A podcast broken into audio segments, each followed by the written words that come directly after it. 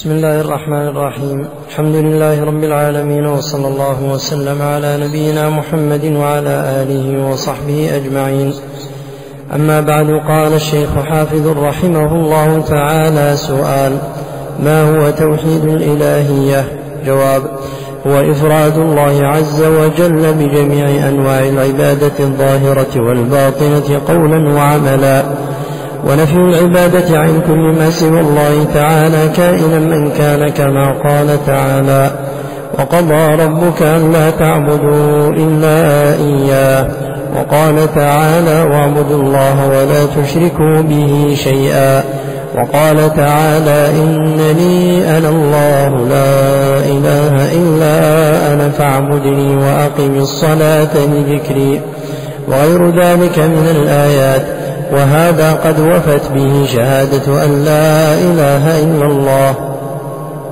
لما ذكر المصنف رحمه الله تعالى فيما سلف معنى الإيمان بالله عز وجل وذلك ابتداء في بيان ما يتعلق بالركن الأول من أركان الإيمان وهو الإيمان بالله أتبعه بسؤال يتعلق بالإيمان بالله وهو السؤال عن توحيد الألوهية. فقال ما هو توحيد الإلهية ويقال الإلهية والألوهية فكلاهما مصدر. وأجاب عنه بقوله هو إفراد الله عز وجل بجميع أنواع العبادة الظاهرة والباطنة قولا وعملا ونفي العبادة عن كل ما سوى الله تعالى كائنا من كان. وهذا الحد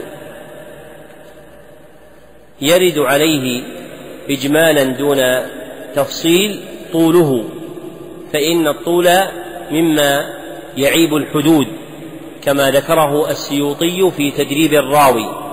فمن أراد أن يحد شيئا معرفا له فليحرص على الوجازة فيه لأن مقصود الحدود هو بيان الحقائق وتطويلها يمنع هذا البيان.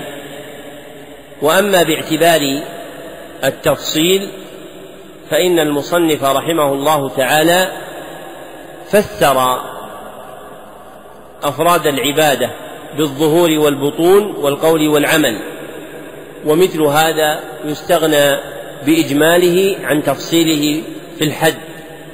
كما أنه ذكر ما يلزم من الإفراد للعبادة فذكر مقابله وهو نفي العبادة عن كل ما سوى الله تعالى.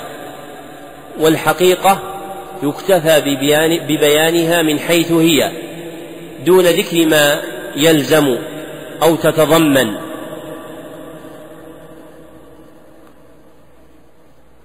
والأولى كما تقدم هو أن توحيد الإلهية إفراد الله إيش؟ ذكرنا إحنا. أحسنت. هو إفراد الله بأفعال العباد المتقرب بها. هو إفراد الله بأفعال العباد المتقرب بها. لماذا قلنا أفعال العباد المتقرب بها؟ محمد. لأن لهم أفعالا لا يتقربون بها بل تقع قدرا كالأكل والشرب والنوم واليقظة وأشباه هذا. فإذا قيل التوحيد الإلهية هو إفراد الله بأفعال العباد اندرجت هذه الأفعال. أو لا تندرج؟ تندرج. فإذا قيدناها وقلنا بأفعال العباد المتقرب بها خرج ذلك. طيب إذا قيل إن قولكم في التعريف إفراد الله بأفعال العباد المتقرب بها يخرج به الاعتقاد والقول لأنكم قلتم بأفعال العباد واضح؟ واضح الاعتراض؟ ما الجواب؟ يا أحمد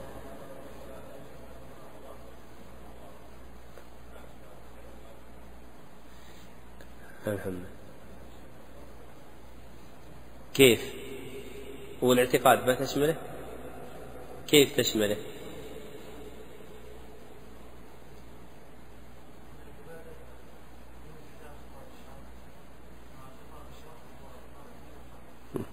الجواب أن الفعل يطلق ويراد به الإيجاد. أن الفعل يطلق ويراد به الإيجاد. فعندما نقول هو إفراد الله بأفعال العباد يعني بما يوجدونه فيندرج فيما يوجدونه الاعتقادات والأقوال والأعمال والأعمال. فيكون هذا لفظا جامعا لكل توجهاتهم. ثم ذكر المصنف رحمه الله تعالى الآية المصدقة لهذا المعنى الدالة على أن توحيد الألوهية هو إفراد الله بالعبادة فذكر قول الله عز وجل وقضى ربك ألا تعبدوا إلا إياه وهذا القضاء قضاء شرعي وغايته الأمر. فالمعنى أمر الله سبحانه وتعالى ألا تعبدوا إلا إياه. ثم أورد قوله تعالى واعبدوا الله ولا تشركوا به شيئا وهو ظاهر في الأمر بالتوحيد. فإن معنى قوله واعبدوا الله أي وحدوا الله. ثم أتبعه بقوله تعالى إنني أنا الله لا إله إلا أنا فاعبدني. فذكر الأمر بالعبادة يبين أن المذكور قبله متضمن له فقوله تعالى لا إله إلا أنا متضمن إفراده سبحانه وتعالى بالعبادة ولذلك أمر به.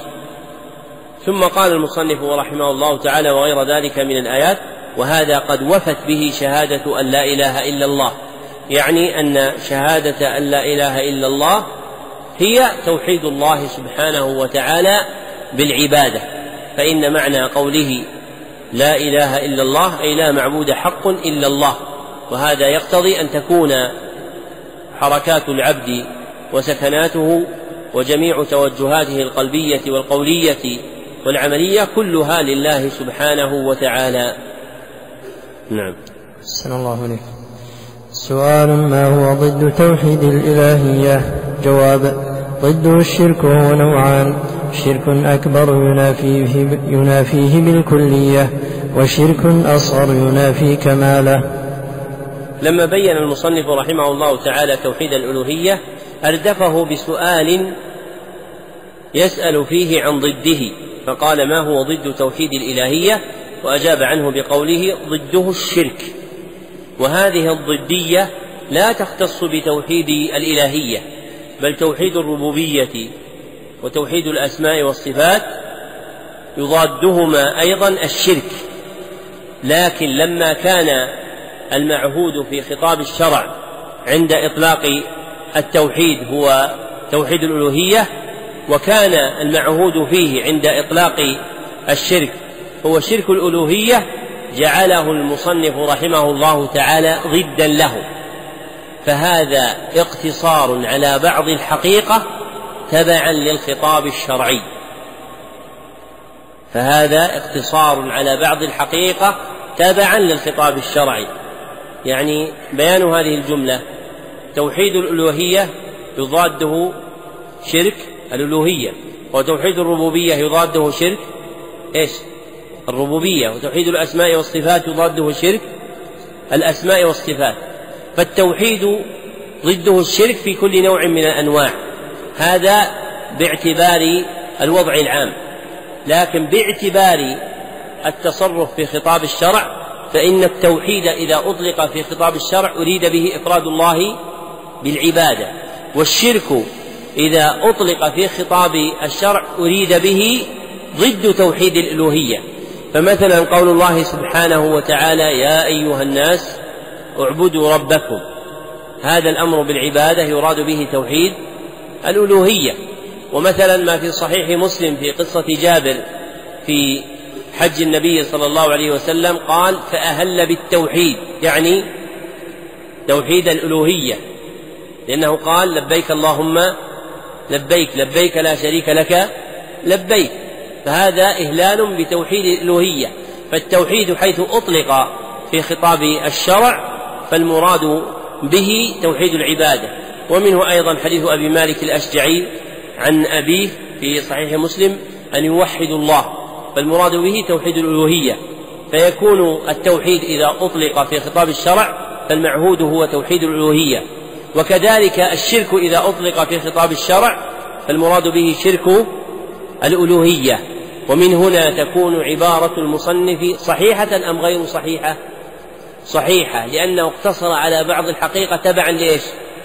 للخطاب للخطاب الشرعي والخطاب الشرعي له أسرار في الاقتصار كما ذكرنا لكم أن الولاء والتولي باعتبار الوضع العام هما بمعنى واحد لكن باعتبار خطاب الشرع فإن التولي مخصوص بخطاب الشرع بما إيش؟ يشتمل على الخروج من الإسلام يعني إمدادهم وإعانتهم وتقويتهم لأجل الحامل الديني على ذلك من محبة دينهم وكراهية دين المؤمنين. ومعرفة مواقع الألفاظ في الخطاب الشرعي من أعظم مدارك العلم. معرفة مواضع الخطاب مواضع الألفاظ في الخطاب الشرعي من أعظم مدارك العلم. أي أن تعرف أن هذا اللفظ موضوع في الشرع لمعنى دون معنى. كما تقدم معنا أن النفير في الخطاب الشرعي موضوع لماذا؟ للخروج في في الجهاد. للخروج في في الجهاد دون غيره. فإذا عرفت هذه القاعدة انتفعت بها كثيرا في مسائل العلوم وألفاظ الخلق. فإن بعض من يتكلم في العلوم يضع لفظة على غير موقعها الشرعي ولا تتمكن من ردها إلى موضعها الشرعي والاستدراك عليه إلا بملاحظة تصرف الخطاب الشرعي. ولو أن طالب العلم جعل هذا أصلا كليا عنده لنبل في العلم واستفاد. ولا يمكنه ذلك إلا بدوام الاتصال بخطاب الشرع. من كثرة القراءة للقرآن الكريم ولسنن النبي صلى الله عليه وسلم والعناية بحفظهما. وقد روى ابن أبي حاتم في مقدمة الجرح والتعديل عن عبد الله بن وهب قال كنا نعجب من نزع مالك من القرآن. إيش معنى نزعه؟ استنباطه. فسألنا أخته عن ذلك فقالت كان إذا دخل البيت لم يكن له شغل إلا القرآن. فلأجل دوام الصلة كان له فهم شديد. ومثله أيضا أبو محمد سفيان بن عيينة الهلالي. فإنه كان كذلك لأجل دوام صلته بالسنة. ومثلهما أيضا أبو بكر بن خزيمة رحمه الله تعالى. فإنه كان يقول من يأتيني بحديثين متعارضين فأؤلف بينهما أي أجمع بينهما ولا يمكنه ذلك إلا بكمال المعرفة بسنة النبي صلى الله عليه وسلم. ثم ذكر المصنف رحمه الله تعالى أن الشرك نوعان أحدهما شرك أكبر ينافيه بالكلية وشرك أصغر ينافي كماله.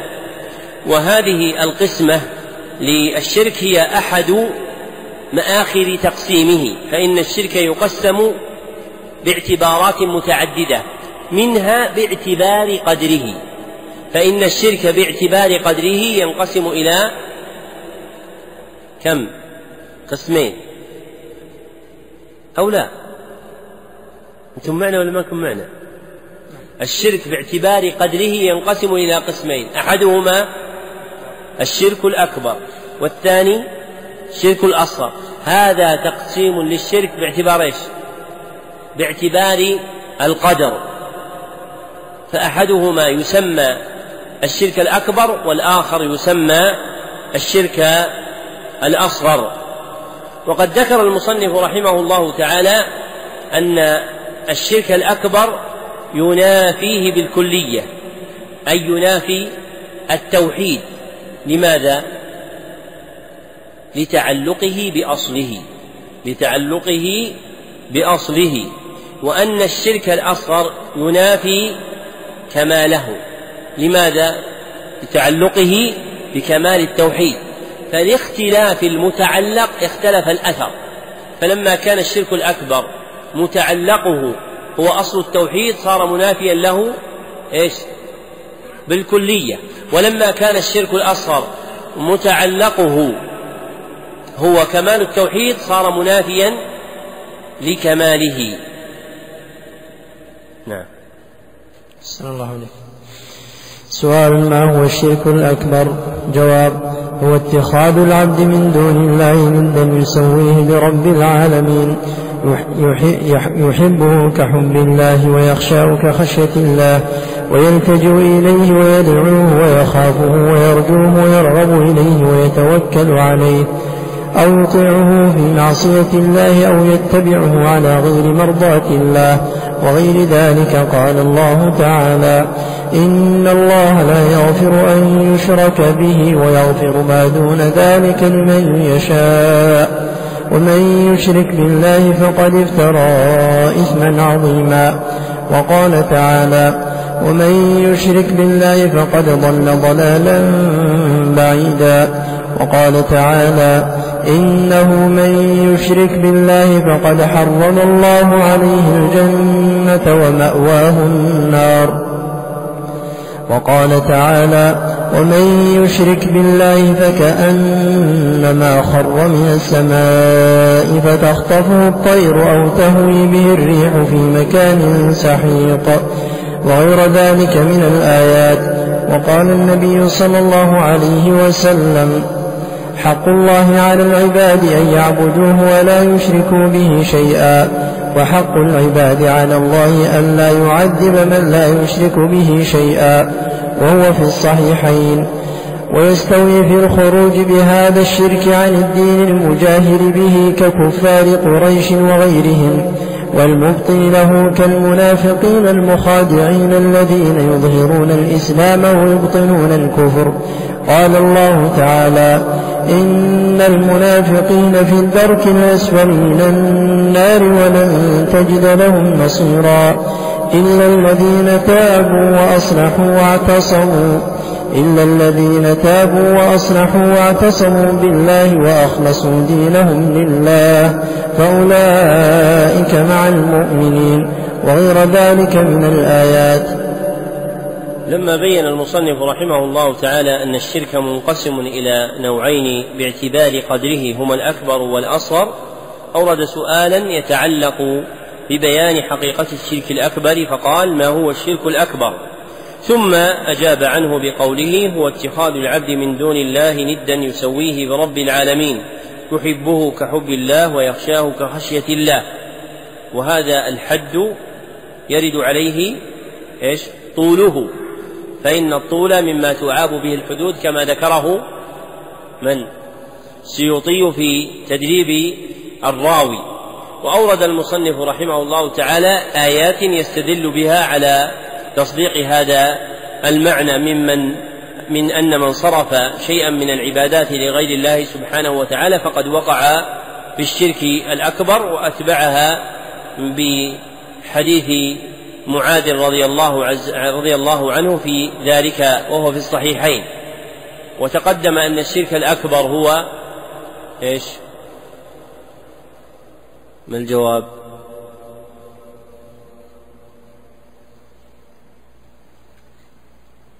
يا أخي اللي عند العمود. ما الجواب؟ نعم. لا ما سبق أنك حضرت درس ذكرنا في تعريف الشرك الأكبر؟ كأن في حفظي أنك حضرت درسا عرفنا فيه الشرك الأكبر. طيب ها الإخوان اللي على المتكى ها يا خالد. جعل شيء من حقوق الله تعالى؟ نعم جعل شيء من حقوق الله لغيره يخرج به العبد من الملة. لماذا قلنا جعل ولم نقل صرف؟ أيوة هذا واحد والثاني. لأن فعل الجعل أحسنت. إقبال القلب وتعلقه. قلنا لأمرين أحدهما أن الجعل هو الوارد في الخطاب الشرعي. قال الله تعالى ولا تجعلوا لله أندادا. وفي الصحيحين أن تجعل لله ندا. فاختير هذا اللفظ تبعا لخطاب الشرع. والثاني أن فعل الجعل يتضمن إقبال القلب وتذلله وسكونه إلى الشيء بخلاف فعل الصرف. وهذا الحد وهو جعل شيئا من حقوق الله لغيره. يخرج به العبد من الملة. زيد فيه يخرج العبد به العبد من الملة تفريقا بينه وبين الشرك الأصغر. لكن أورد عليه أحد الإخوان إشكالا. وهذا الذي نحب. نحن نحب أن يورد الإخوان إشكال لأننا نستفيد. فقال إن قولك يخرج به العبد من الملة ولا يخرج به العبد من الملة حكم. والحكم يدخل في الحدود أو ما يدخل؟ لا يدخل. قال الأخضر السلم المنورق. وعندهم من جملة المردود أن تدخل الأحكام في الحدود. فهذا إرادة الأخ صحيح أو غير صحيح؟ ما الجواب؟ صحيح لأن هذا حكم أو غير حكم. نعم؟ لكن هنا مقدمة لازمة في فهم مقصود الحد لماذا اعتنى أهل العلم بالحدود؟ ليش؟ ليش تجد في الكتب دائما تعريفه لغة شرعا لغة اصطلاحا؟ لأنها تصور حقائق الأشياء لأنها تصور حقائق الأشياء. هذا المقصود من المعرف بالحد أو بالرسم أو باللفظ كما في صناعتهم. فالمقصود إذا ذكر تعريف بالحد مثلا هو الوقوف على حقيقة الشيء. فمثلا إذا ذكرنا حد الشرك الأكبر تعريف الشرك الأكبر نكون قد وقفنا على إيش؟ حقيقته وتصورناها. هذا هو مقصودهم. لكن شيخ الإسلام ابن تيمية والسيرافي كما أورد أبو حيان مناظرته لأحد المناطق يريان وهو الحق أن الحدود لا يلزم أن تكون في كل حال مصورة لحقائق الأشياء من كل وجه بل ربما تكون مقربة يعني لا تحيط بحقيقة الشيء ولكن تقربها لماذا؟ لأنه قد تنقص الألفاظ عن بيان الحقائق هذا يقع ولا ما يقع؟ مثل المحبة. المحبة. أورد ابن القيم خمسين أكثر من خمسين قول في حدها. قال وهذه الألفاظ إنما تخبر عن أشياء فيها ويعسر حدها. يعني أمرها يشق لأنها أمور قلبية والأمور القلبية من أهل العلم من امتنع عن حدها لعسرها. وهذه طريقة أبي بكر بن العربي. ومنهم من اعتنى بحدودها. والحق أن العناية بحدودها هي الصراط السوي. لكن تلك الحدود إنما تقرب حقيقتها ولا تصورها من كل وجه. فحينئذ يكون قولنا يخرج به العبد من الملة ولا يخرج به العبد مقربا أو مصورا؟ مقربا. غير مصور. فاستسيغ لأجل هذا وإن كان الأولى اطراحه. وإثارة العلم مرة بعد مرة تثمره كالمال الذي يتجر فيه المرء فيعظم ماله لتجارته وعمله فيه وكذلك العلم. وبحسب هذا الاعتراض نقول إن الشرك الأكبر هو جعل شيء من حقوق الله لغيره مما يتعلق بأصل التوحيد. جعل شيء من حقوق الله لغيره مما يتعلق بأصل التوحيد. وحينئذ يكون الشرك الأصغر جعل شيء من حقوق الله لغيره إيش؟ مما يتعلق بكمال التوحيد مما يتعلق بكمال التوحيد. هذا الحد يكون مصورا ويسلم من اعتراض الأخ.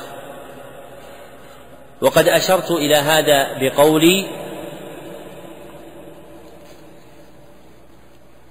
الشرك نوعان فمنه الأكبر والشرك نوعان فمنه الأكبر.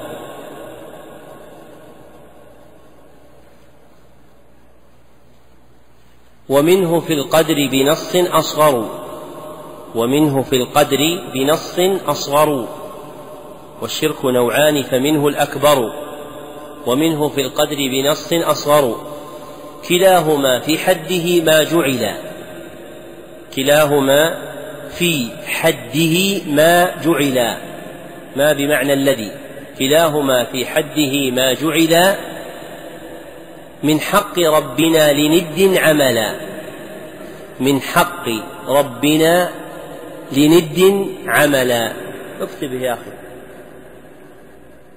كلاهما في حده ما جعل من حق ربنا لند عملا. وأول لأصل توحيد نسب وأول لأصل توحيد نسب وأول لأصل توحيد نسب.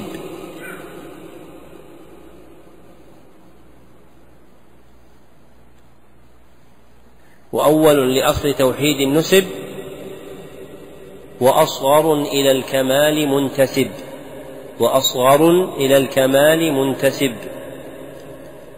والشرك نوعان فمنه الأكبر ومنه في القدر بنص أصغر كلاهما في حده ما جعل من حق ربنا لند عملا وأول لأصل توحيد نسب وأصغر إلى الكمال منتسب. ثم ذكر المصنف رحمه الله تعالى أنه يستوي في الخروج بهذا الشرك عن الدين المجاهر به ككفار قريش الذين كانوا يظهرون شركهم والمبطن له كالمنافقين المخادعين الذين يظهرون الإسلام ويبطنون الكفران. نعم. أحسن الله إليك. سؤال ما هو الشرك الأصغر؟ جواب هو يسير الرياء الداخل في تحسين العمل المراد به الله تعالى. قال الله تعالى فمن كان يرجو لقاء ربه فليعمل عملا صالحا ولا يشرك بعبادة ربه أحدا. وقال النبي صلى الله عليه وسلم أخوف ما أخاف عليكم الشرك الأصغر. فسئل عنه فقال الرياء. ثم فسره بقوله صلى الله عليه وسلم يقوم الرجل فيصلي فيزين صلاته لما يرى من نظر رجل إليه. ومن ذلك الحلف بغير الله كالحلف بالآباء والأنداد والكعبة والأمانة وغيرها. وقال صلى الله عليه وسلم لا تحلفوا بآبائكم ولا بأمهاتكم ولا بالأنداد. وقال صلى الله عليه وسلم لا تقولوا والكعبة ولكن قولوا ورب الكعبة. وقال صلى الله عليه وسلم لا تحلفوا إلا بالله. وقال صلى الله عليه وسلم من حلف بالأمانة فليس منا. وقال صلى الله عليه وسلم من حلف بغير الله فقد كفر أو أشرك. وفي رواية وأشرك. ومنه قول ما شاء الله وشئت. قال النبي صلى الله عليه وسلم للذي قال ذلك أجعلتني لله ندا بل ما شاء الله وحده. ومنه قول لولا الله وأنت وما لي إلا الله وأنت وأنا داخل على الله وعليك ونحو ذلك قال صلى الله عليه وسلم لا تقولوا ما شاء الله وشاء فلان ولكن قولوا ما شاء الله ثم شاء فلان قال أهل العلم ويجوز لولا الله ثم فلان ولا يجوز لولا الله وفلان لما بين المصنف رحمه الله تعالى الشرك الأكبر أتبعه ببيان المشارك له في القدر وهو الشرك الأصغر.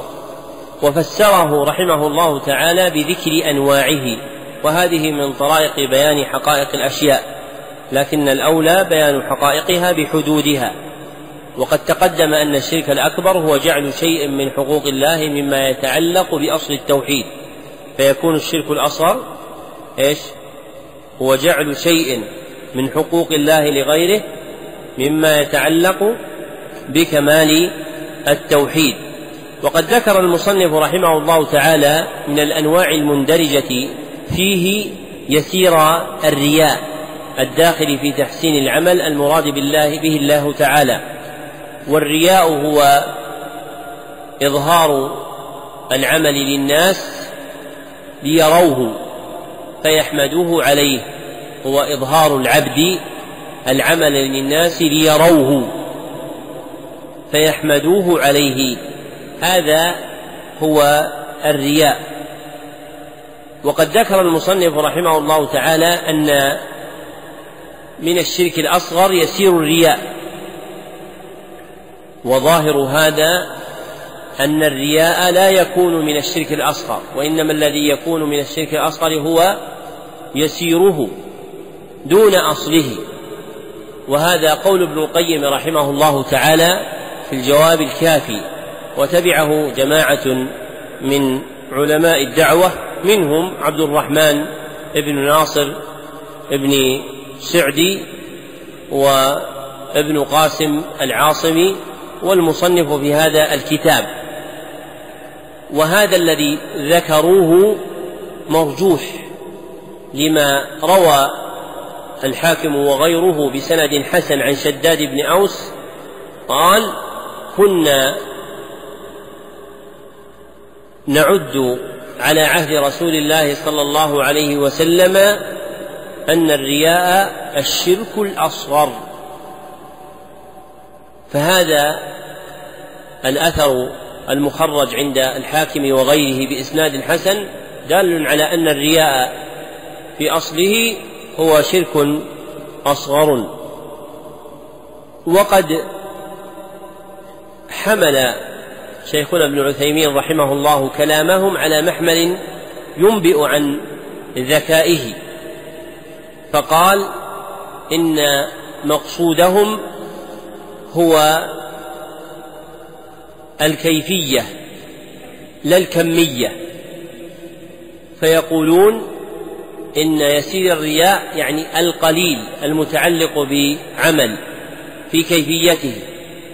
أما الكمية بأن يكون في كل عمل فهذا مخرج من الملة.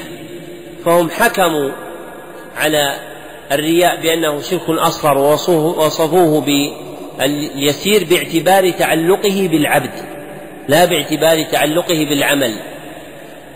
فيقولون هو رياء هو شرك أصغر إذا كان قليلا في عمل العامل.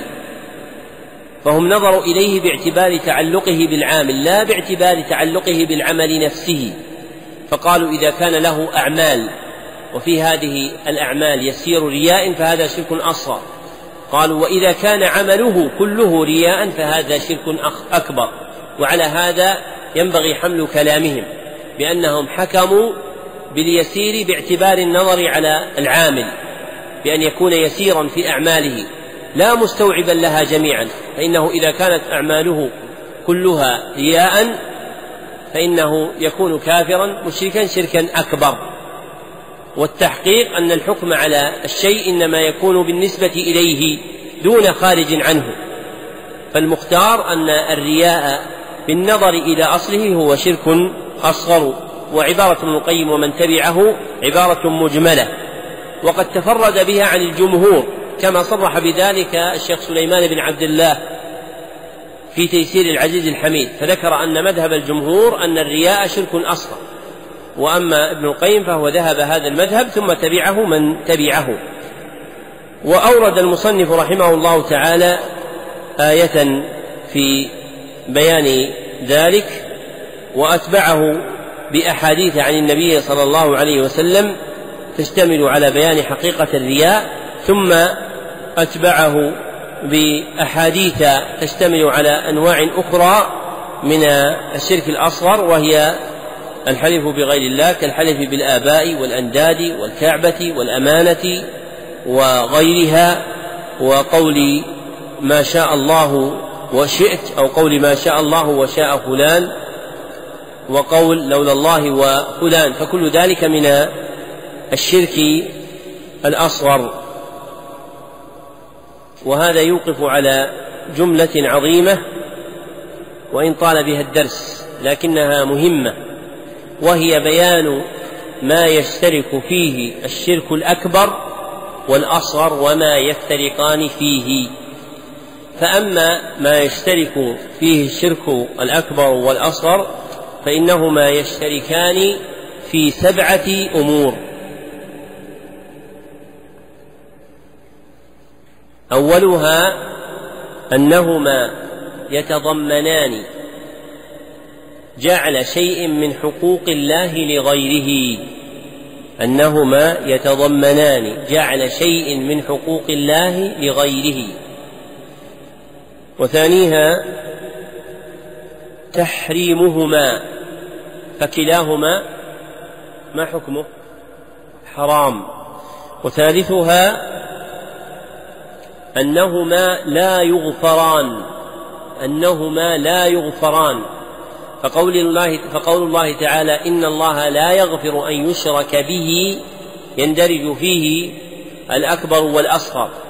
فإن قوله أن يشرك به ينسبك في مصدر تقديره شركا فتكون الآية إن الله لا يغفر شركا به.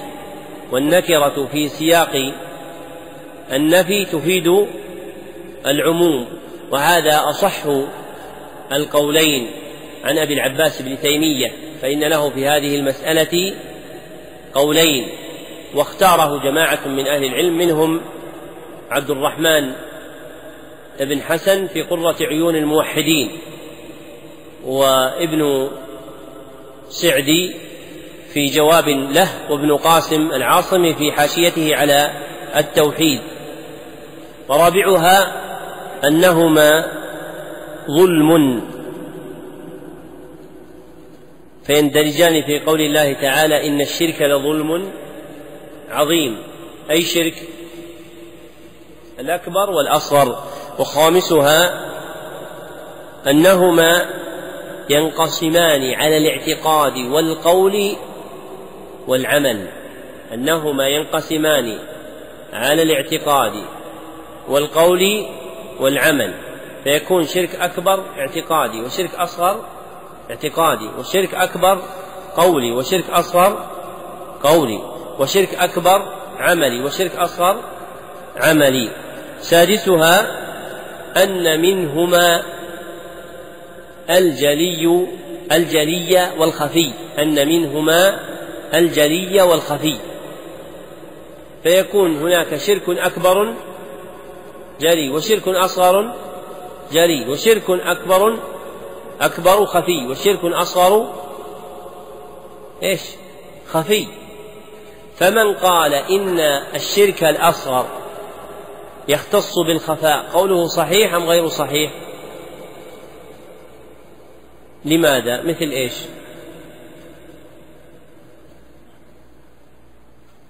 تعليق التمائم. هذا شرك؟ طيب هذا خفي ولا جلي؟ جلي. فالشرك الأصغر يكون منه خفي ويكون منه جلي.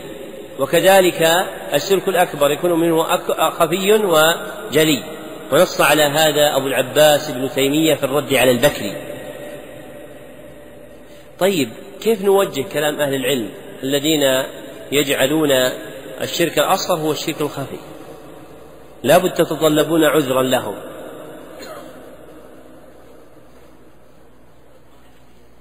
لا أن عامة أن عامة الشرك الأصغر خفي. أن عامة الشرك الأصغر خفي. أكثر ما يقع في الناس من الشرك الأصغر هو إيش؟ الرياء والسمعة. أليست هذه قلبية خفية؟ فباعتبار عمومه وانتشاره خصه بعض أهل العلم بالشرك الخفي. فيحمل كلامهم على هذا المعنى. سابعها استحقاق فاعلهما العذاب وتحريم دخول الجنة وحصول الخسران. استحقاقا أو استحقاق استحقاق فاعلهما العذاب وتحريم دخول الجنة وحصول الخسران. يعني مثلا قول الله عز وجل إنه من يشرك بالله فقد حرم عليه الجنة ومأواه النار. الأكبر ظاهر أنه داخل في هذا طيب الأصغر؟ محرم عليه الجنة؟ ها؟ إيش؟ متوعد. متوعد بتحريم دخوله الجنة إلى أمد. يحرم عليه دخول الجنة إلى أمد ثم يدخلها. فهو ممن يستحق تحريم دخول الجنة. فلا تكون الآية مختصة بالشرك الأكبر. وأما الفرق بينهما فمن سبعة وجوه أيضا. أولها أن الأكبر يتعلق بأصل التوحيد. أن الأكبر يتعلق بأصل التوحيد. وأن الأصغر يتعلق بكماله. وأن الأصغر يتعلق بكماله. ثانيها أن الأكبر يحبط العمل. كله. أن الأكبر يحبط العمل كله وأن الأصغر يحبط ما يقارنه أو بعضه. يحبط ما يقارنه أو بعضه. يعني لا يحبط كل عمل الإنسان وإنما يحبط العمل الذي قارنه أو يحبط بعض ذلك العمل. ثالثها أن الأكبر يزول معه اسم الإسلام عن العبد بالكلية أن الأكبر يزول معه اسم الإسلام عن العبد بالكلية. بخلاف الأصغر فلا يزول معه بخلاف الأصغر فلا يزول معه. يعني من وقع في شرك أكبر يسمى مسلم؟ الجواب؟ لا يزول عنه. اسم الإسلام لكن من وقع في شرك أصغر يزول عنه اسم الإسلام؟ لا. رابعها أن الأكبر يحرم معه دخول الجنة إلى الأبد. أن الأكبر يحرم معه دخول الجنة إلى الأبد. وأما الأصغر فيحرم دخولها إلى أمد. فيحرم دخولها إلى أمد. خامسها أن الأكبر لا ينقطع عذاب صاحبه. أن الأكبر لا ينقطع عذاب صاحبه. والأصغر ينقطع عذابه. والأصغر ينقطع عذابه. واضح هذه ولا واضحة؟ يعني الأصغر الأكبر لا يبقى في العذاب أبد الآبدين. وأما الأصغر ينقطع عن العذاب. سابعها أن الأكبر يخلد صاحبه أو سادسها أن الأكبر يخلد صاحبه في النار.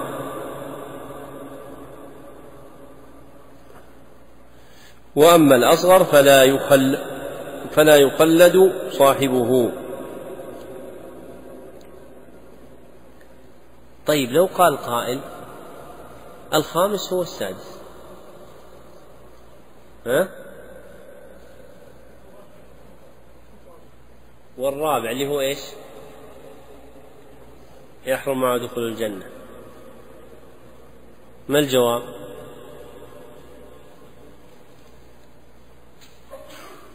المأخذ مختلف أو غير مختلف؟ مختلف. الرابع ما فيه. يحرم معه دخول الجنة. فيتعلق بدخول الجنة. والثاني لا ينقطع معه العذاب فيتعلق بالعذاب. والسادس الأكبر يخلد صاحبه في النار خلاف الأصغر فالمأخذ والمدرك الذي علق به الحكم مختلف ولذلك ينتج منها أشياء. أن القول مثلا يحرم معه دخول الجنة إلى الأبد والأصغر يحرم دخولها إلى أمد لا يلزم من تحريم الدخول على الجنة وجود العذاب. فإنه قد يؤخر دخوله. كما في الحديث إن الأغنياء يدخلون الجنة قبل الفقراء بكم؟ خمسمائة عام أو سنة. فهنا حصل لهم تأخير أم لم يحصل لهم تأخير؟ حصل تأخير. وذلك لكمال صفات الفقراء. كذلك قد يؤخر فاعل الشرك الأصغر وتحرم عليه دخول الجنة تحريما أوليا فيتأخر لأجل ما فيه. العذاب أيضا انقطاع العذاب والتخليد من النار. التخليد في النار للأكبر وعدم التخليد الأصغر يتعلق بدار العذاب الدائمة. بخلاف قولنا الأكبر لا ينقطع عذابه فإنه يندرج في هذا عذاب القبر. فإن الشرك المشرك شركا أكبر لا ينقطع عذابه في قبره أبدا بخلاف من له شرك أصغر فإنه كغيره من الموحدين الذين يعذبون على سيئاتهم في قبورهم ثم ينقطع عنهم هذا العذاب. فكل واحد من هذه الأوجه يختلف مدركه عن ما بعده. سابعها أن الأكبر خسران مطلق. أن الأكبر خسران مطلق. وأما الأصغر فخسران إيش؟ مقيد. فخسران مقيد. نعم اقرأ السؤال الأخير هذا لتعلقه. نعم. أحسن الله إليك. سؤال ما الفرق بين الواو وثم في هذه الألفاظ؟ جواب لأن العطف بالواو يقتضي المقارنة والتسوية فيكون من قال ما شاء الله وشئت قارنا مشيئة العبد بمشيئة الله مسويا بها بخلاف العطف بثم المقتضية للتبعية فمن قال ما شاء الله ثم شئت فقد أقر بأن مشيئة العبد لأن مشيئة العبد تابعة لمشيئة الله تعالى لا تكون إلا بعدها كما قال تعالى. وما تشاءون إلا أن يشاء الله وكذلك البقية. لما ذكر المصنف رحمه الله تعالى في جواب السؤال المتقدم أن أهل العلم قالوا ويجوز لولا الله ثم فلان ولولا الله ثم فلان ولا يجوز لولا الله وفلان. أورد سؤالا يتعلق ببيان التفريق بينهما فقال ما الفرق بين الواو وثم في هذه الألفاظ؟ وأجاب عنه بأن الواو تقتضي المقارنة والتسوية فإذا قال القائل ما شاء الله وشئت فقد سوى بين مشيئة الله ومشيئة العبد. بخلاف ثم فإنها تقتضي التعقيب ولا تتضمن التسوية فتكون مشيئة العبد تابعة لمشيئة الله. فإذا قال العبد ما شاء الله ثم شئت أي لك مشيئة ثابتة لكنها تابعة لمشيئة الله سبحانه وتعالى. فالواو تقتضي التسوية وثم لا تقتضيها بل تخالفها. ولذلك قال الله سبحانه وتعالى في بيان تصديق التفريق بين مشيئة العبد ومشيئة الله واستلزام التعقيب بثم دون الواو قال وما تشاءون إلا أن يشاء الله. ومن قال ما شاء الله وشئت فإنه مخالف لهذه الآية لأنه جعل للعبد مشيئة مستقلة مساوية مساوية لمشيئة الله سبحانه وتعالى. ومعنى قوله وكذلك البقية معناه وكذلك بقية الألفاظ التي على هذا البناء. فالألفاظ الأخرى التي على هذا البناء مثل لولا الله ثم فلان هي كقولك ما شاء الله ثم فلان. فالأصل في الألفاظ جريانها على هذه القاعدة إلا أن تتعلق بأعمال قلبية فإنها إذا تعلقت بأعمال قلبية محضة لم يصح فيها الإتيان بثم فلا يجوز في أصح قولي أهل العلم قول توكلت على الله ثم عليك لأن التوكل عمل قلبي محض يختص بالله عز وجل. فيكون توجه القلب فيه إلى الله وحده والإتيان بثم إنما يكون في الأعمال الظاهرة دون ما يتعلق بالأعمال الباطنة. فلا يجوز أن تقول توكلت على الله ثم عليه. فضلا عن قول توكلت على الله وعليه. فيعلم به أن الإتيان بثم يختص بالأعمال الظاهرة فقط. مما للعبد فيها عمل وإرادة واختيار بخلاف الأعمال الباطنة فيجب أن تفرد لله عز وجل وحده. وبهذا ينتهي التقرير على هذا الكتاب. نعم.